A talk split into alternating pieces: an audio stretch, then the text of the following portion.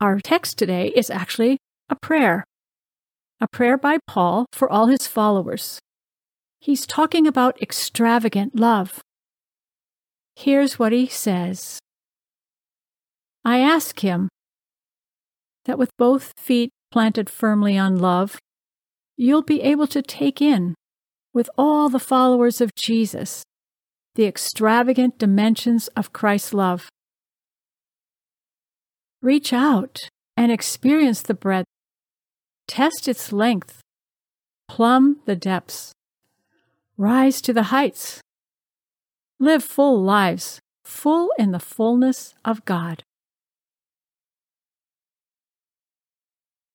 Now I want to declare this over you.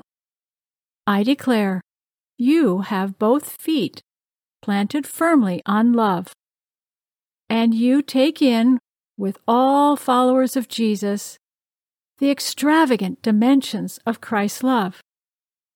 You reach out and experience the breadth. You test its length. You plumb the depths.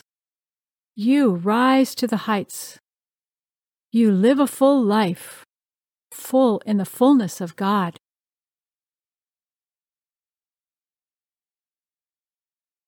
Now you can declare this over yourself as often as you like. It might sound like this I have both feet planted firmly on love, and I take in, with all the followers of Jesus, the extravagant dimensions of Christ's love.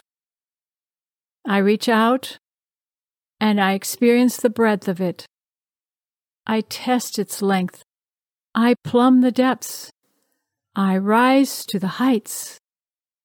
I do live a full life, full in the fullness of God. Amen.